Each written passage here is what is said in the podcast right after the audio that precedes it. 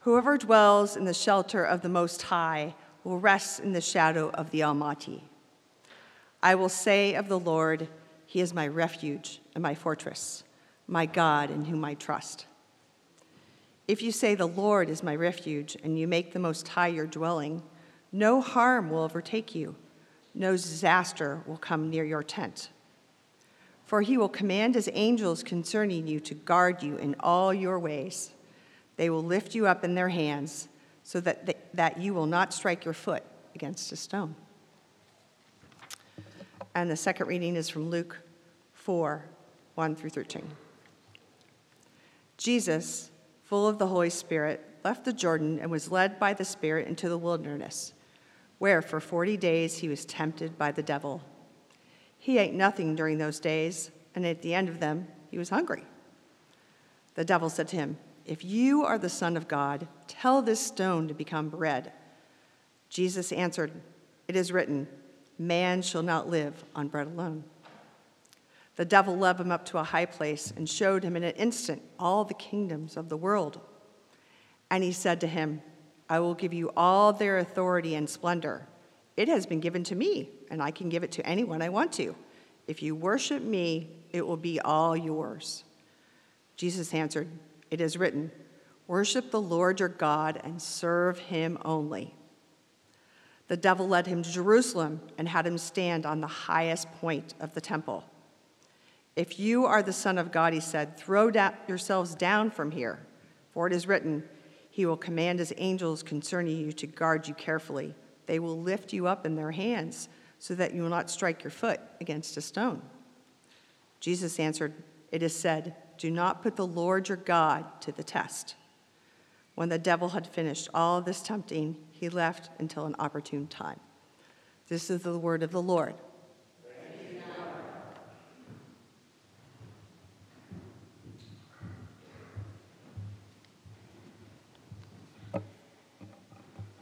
It's good to see so many of you here today. And a little nerve wracking. Um, so, our topic for Lent, um, our overall theme is holy hardships. Hardship is something that we generally tend to avoid, at least I do. I'm rather averse to pain and suffering. Right now, I'm allergies and the eyes are itchy and I hate it. I don't like when my body doesn't work right. My heart beats irregularly all the time. My neck is causing me pain. Or sometimes relationships put a rock in my gut or a tightness in my chest that I just can't get rid of. Sometimes my adult children, whom I love dearly and carry with me, struggle with physical illness or emotional trauma or turmoil, and I hate it. When people around the world suffer from war or racism, illness, hunger, violence, these are all things I'd rather not experience, rather not see, rather not know about. And I don't want to speak for you, but at least for me, times of hardship and trial, when I'm in the midst of struggle or questioning, I'm very vulnerable to stray from what I know is true, from the true priorities of God's plan. And these are the times that I'm most likely to make a poor decision or to fall into what we call temptation. I'm not that good at dealing with bad stuff, okay? So as I preach and try to talk boldly about what I know God can do and who I know God is, um, I need you to know that it's a struggle for me too. And I am not the role model. Thank God Jesus is. Hardship is an opportune time, as the end of our passage said. It's an opportune time for temptation or for falling away, but it's also an opportune time for growth, for seizing the day, perhaps. Um, we can find ourselves drawn closer to Christ, who does want to gather us up. He does want to cover us. He does want to be with us in all of it. And that takes sacrifice and that takes discipline. So here we are on the first Sunday of Lent, and we're going to think about pain and suffering for like the next six weeks. The Lenten season is, as Rebecca said, a rhythm in the church year when we can reflect on and maybe even personally engage in some hardship. Some of us will give up something that we really enjoy or something we rely on a little too much for peace of mind. Or we might take on a new spiritual discipline, such as fasting or more scripture study or more diligent prayer, uh, maybe meditation or mindfulness exercises. We do all of this because we are asked to identify with Jesus in his suffering on his way to the cross. Jesus experienced incredible difficulties, like this temptation in the wilderness that we just read about. And all through it all, he modeled to his disciples and to us what it would look like to obey God purposefully. Jesus shows us how hardship can be used by God to continue to bear God's holy image, and that's why we're going to call it holy hardships. Lent is about self examination and confession and facing our own mortality. You know, from dust you are and to dust you shall return. And this year we have the added advantage of just coming off the book, a study on the book of Ecclesiastes, where we were reminded so bluntly by Pastor Andrew that the things and ambitions of this life are but a vapor compared to what is eternal and what God's plan is in the world. It is a season where we can prepare ourselves for the glory of the eternal by becoming more Christ like and practicing godly living now, even in and especially in the hardships of life. We know for a fact that we will experience pain and trials and tests of all kinds. We know life is not easy. Actually, it rarely is. And you know, Jesus never promised that it would be. He, did, he told his followers that he was calling them to a life where they would have no home and no place to lay their heads. So we don't need to be surprised when these things happen. And Luke, the writer of the passage we are focusing on today, and in his companion book of Acts, has numerous stories where the Spirit is present and fills people, and there are still trials and uncertainties, and jail time, and stonings, and lots of wilderness.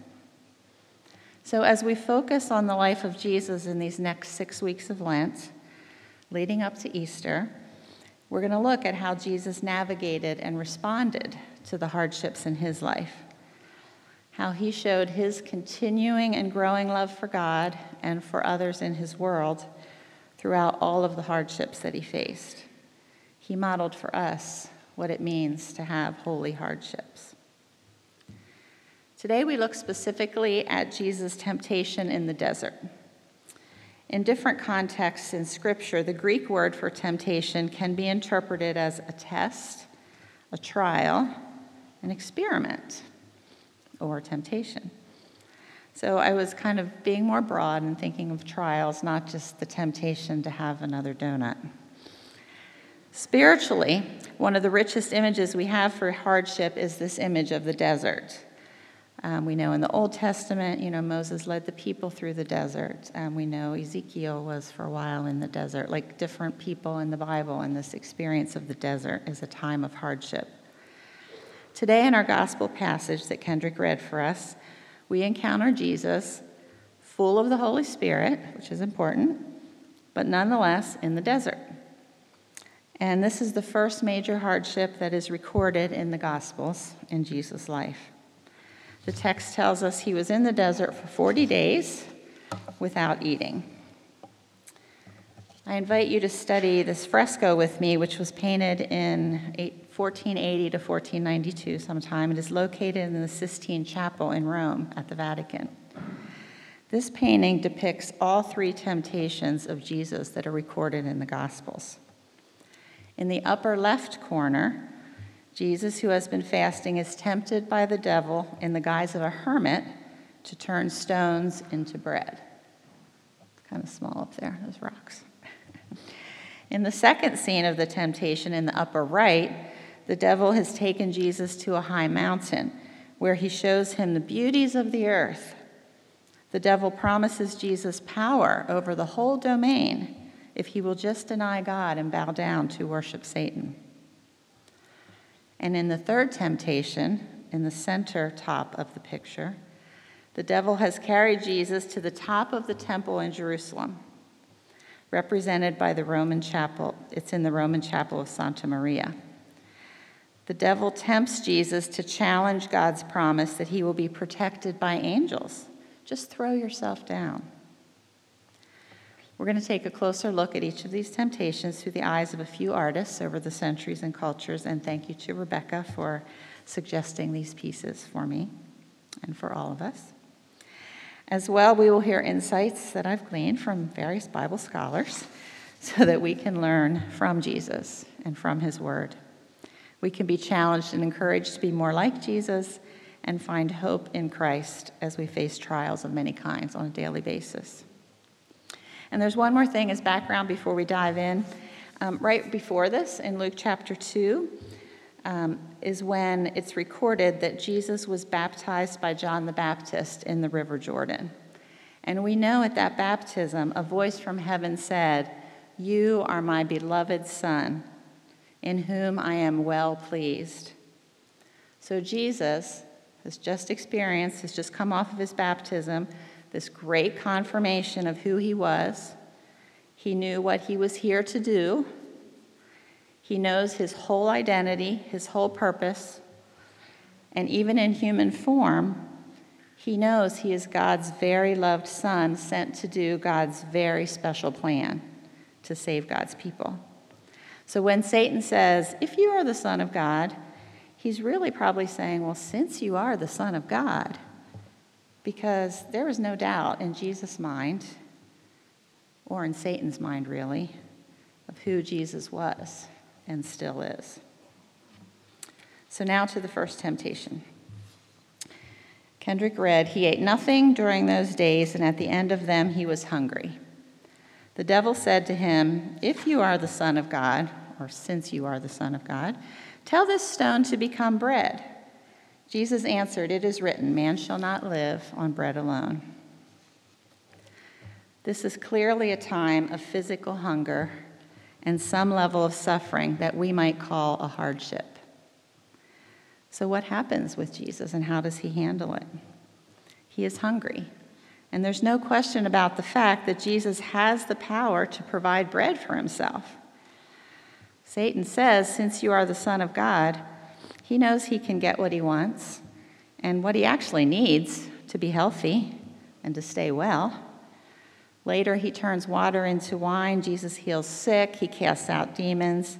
And he even tells his disciples that if a son asks his father for bread, no good father would give him a stone. So Satan and Jesus know that he could get bread from stones just by asking because God is good and would give him bread. But even though Jesus is really hungry after so long a fast, there is another sense in which he is full. He is full of the realization that he is loved by God. He is full of the Spirit of God. He is full of his own strong desire to complete God's plan for salvation. So he does not use his superpower to help himself, to take care of himself, or to make himself more comfortable.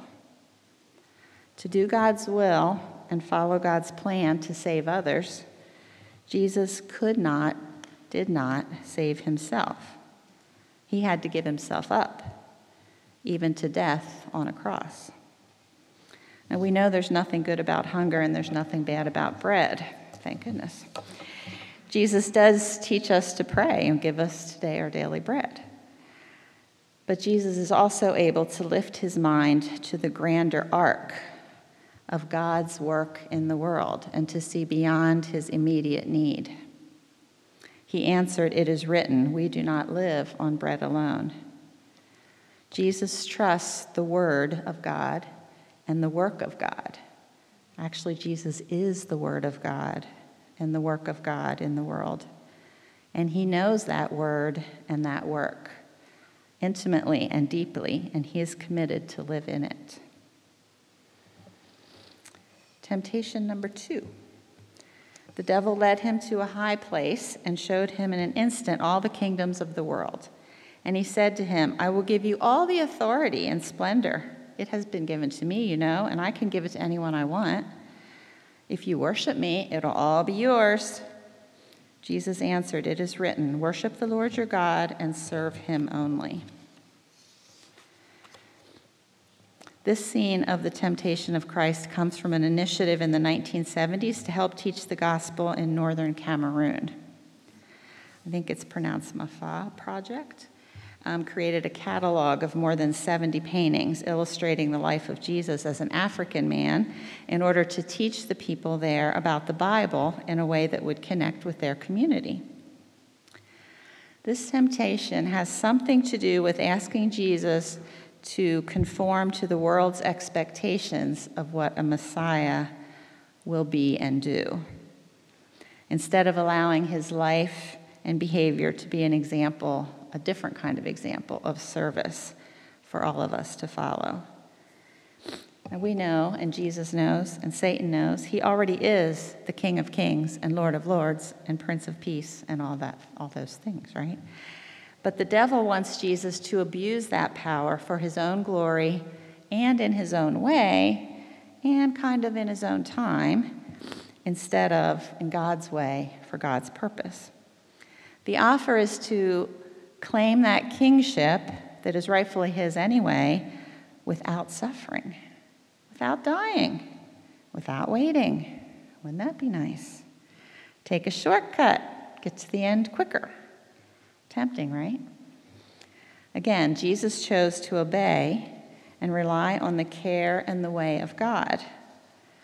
He knows his Father's will. Jesus chose to surrender himself as a servant to the plan of God and to follow God's will, even if it meant terrible suffering and shameful death on a cross. So, when we experience times of unease or disease, disease, or trial or hardships, yes, that's when we're most likely to give in to this temptation to take care of ourselves first, you know, eat the bread, and take things into our own hands and get them done our way with the minimal amount of suffering possible. I know I can get very impatient in these times. I want my doctor to give me a pill that will fix this. I want my adult children to know they should just do yada, yada, yada and XYZ, and this would all be fine. I want action. I want the wars to stop. Last night I was like, why don't we just send in our best snipers and get rid of the guy? I'm like, this is terrible. I'm a Mennonite. I believe in peace. so, like, it's hard. This temptation, this sin is real. Um, we have to keep on, like the waiting and the listening and the loving over time and the sacrificing and the constant encouraging and the being patient. It's so hard. And so we have to keep practicing. We have to discipline ourselves to remember and live into who Christ is and who I am in Christ and who it is that I am following. And I have to practice and remind myself and keep asking and being filled with the Holy Spirit. And how do I do this? Well, I do it by worshiping with you every Sunday morning for sure, by being involved in a small group, by, Lord, help me trying to get some scripture into my day, um, to do, doing yoga and using it as a time to really focus on Jesus and meditation when I'm breathing. Um, and so, like all the different ways, but we need to practice. We need to really be diligent and think about how can we worship the Lord our God every day, all week long, so that we can be girded up and strong to keep ready, be ready to resist when these trials and temptations come along. And so Jesus answered this temptation it is written, Worship the Lord your God and serve only him. And now I lost my place. And for the third temptation, excuse me, these allergies are real too. The devil led Jesus to Jerusalem and had him stand on the highest point of the temple. If you are the Son of God, he said, or since we know you are the Son of God, go ahead, throw yourself down from here. For it is written, He will command His angels concerning you to guard you carefully. They will lift you up in their hands, and you will not strike your foot against a stone. Jesus answered, It is said, Do not put the Lord your God to the test. This artwork is from the Book of Kells, I think it's pronounced. It is it is an illuminated manuscript of the Gospels, believed to be created in a monastery in Ireland, Scotland, or England, right around 800 AD. The book is a masterpiece of calligraphy using the practice of illumination, putting text into words, on dis- and it's on display today in Trinity College in Dublin. In this temptation, Jesus is atop a shingled roof in this picture, um, temple resembling an Irish shrine. He's protected by angels above and around, and there's a little smaller black winged figure of Satan on the right with the cloven feet and the twisted tongue. Satan uses Jesus' own scripture strategy against him on this one, telling him to jump from the te- temple and have the angels come and save him. Think of the attention that would garner. Yes, we know God can and does save and protect us over and over again. And I certainly believe that God's angels are watching over and guarding those I love and me and you. But that does not mean that we act foolishly, impulsively, or put our lives in danger to force God's hand or to put God to a test. Again, Jesus knows who he is and whose he is, and he surrenders to the plan and the purpose of God. Ultimately, we'll see later in um, Luke that he is hanging on a cross, and while he is suffering and dying, he hears the scoffing of the people below him. He saved others. Let him save himself if he's the Christ. Come down from there. Save yourself. Jesus had already decided way back in the desert that he would not insist on divine guarantee against suffering or even against death. And he carried out his divine mission in the world. He said, it, his answer to Satan was, Do not put the Lord your God to the test. So, in each of these reflections, these temptations throughout Jesus' life, and especially in the events surrounding the crucifixion, Jesus lives by the Word of God and by doing the will of God. He accepts the cup at Gethsemane. He rejects the ways of the kingdoms of the world by opposing attempts to protect himself with swords or violence. He resists temptation to save himself by casting himself down from the cross. The spirit filled life that Jesus lived was a life that was unconditionally surrendered to God, regardless of the outcome. So when we translate temptation in the tug we feel to have another Girl Scout cookie, they're in abundance in our house right now, or the inclination to sleep in instead of getting up and going to that meeting, or following some other desire that we ought not. And those are things, obviously, that are part of what we wrestle with on a daily basis. But these trials and temptations are more than that. Even good things can be part of a trap that we find ourselves in. The temptations Jesus experienced involve good things that come from God. There's nothing wrong with comfort food or keeping yourself healthy and meeting your needs. There's nothing wrong with being in, a position of leadership and power. And there's nothing wrong with protecting yourself and others. Yet each of these, when they become the sole focus of our lives, can lead us away from our deepest identity, our deepest calling, our relationship with God. And so, as we enter this season of Lent, this time of temptation and trial that Jesus endured on our behalf serves as context. It both reminds us of why the incarnation and cross are necessary, and it becomes a source of strength for us we too can be filled with the Holy Spirit and call on that Spirit to make us more like Christ, able to resist temptation. We too can commit ourselves to disciplines that help us to know the Spirit's infilling and to know the Scriptures, the Word of God.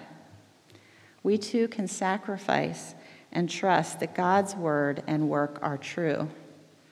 We can deny the devil and his shortcuts and pursue the wisdom and the way of God. I'll um, be near the end with a poem. This is by Jay Janda. He was a priest and a mystic pilgrim for most of his 74 years and died in 2010. Not to know or to forget that my deepest desire is to do God's will, that I am rooted in Christ, is blindness.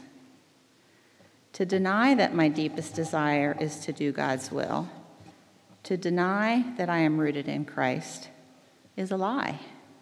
Delusion is darkness, is belief in nothing, is death.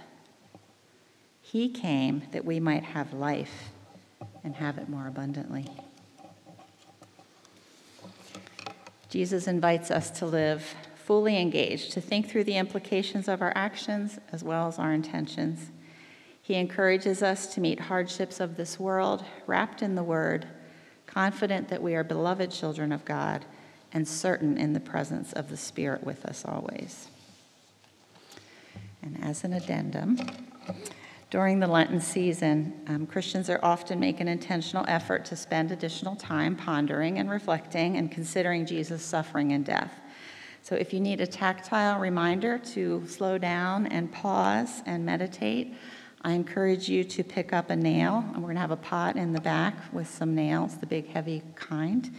And you can um, carry it with you in your pocket or keep it on your table or your desk or your mirror, wherever it is that you'll see it regularly or touch it frequently during the season of Lent, as a frequent reminder and a call to meditate and to pray and to remember the crucifixion of Christ, his triumph over death, of course, and our daily work to join in his redemption and be the people of God to the world around us. Thank you.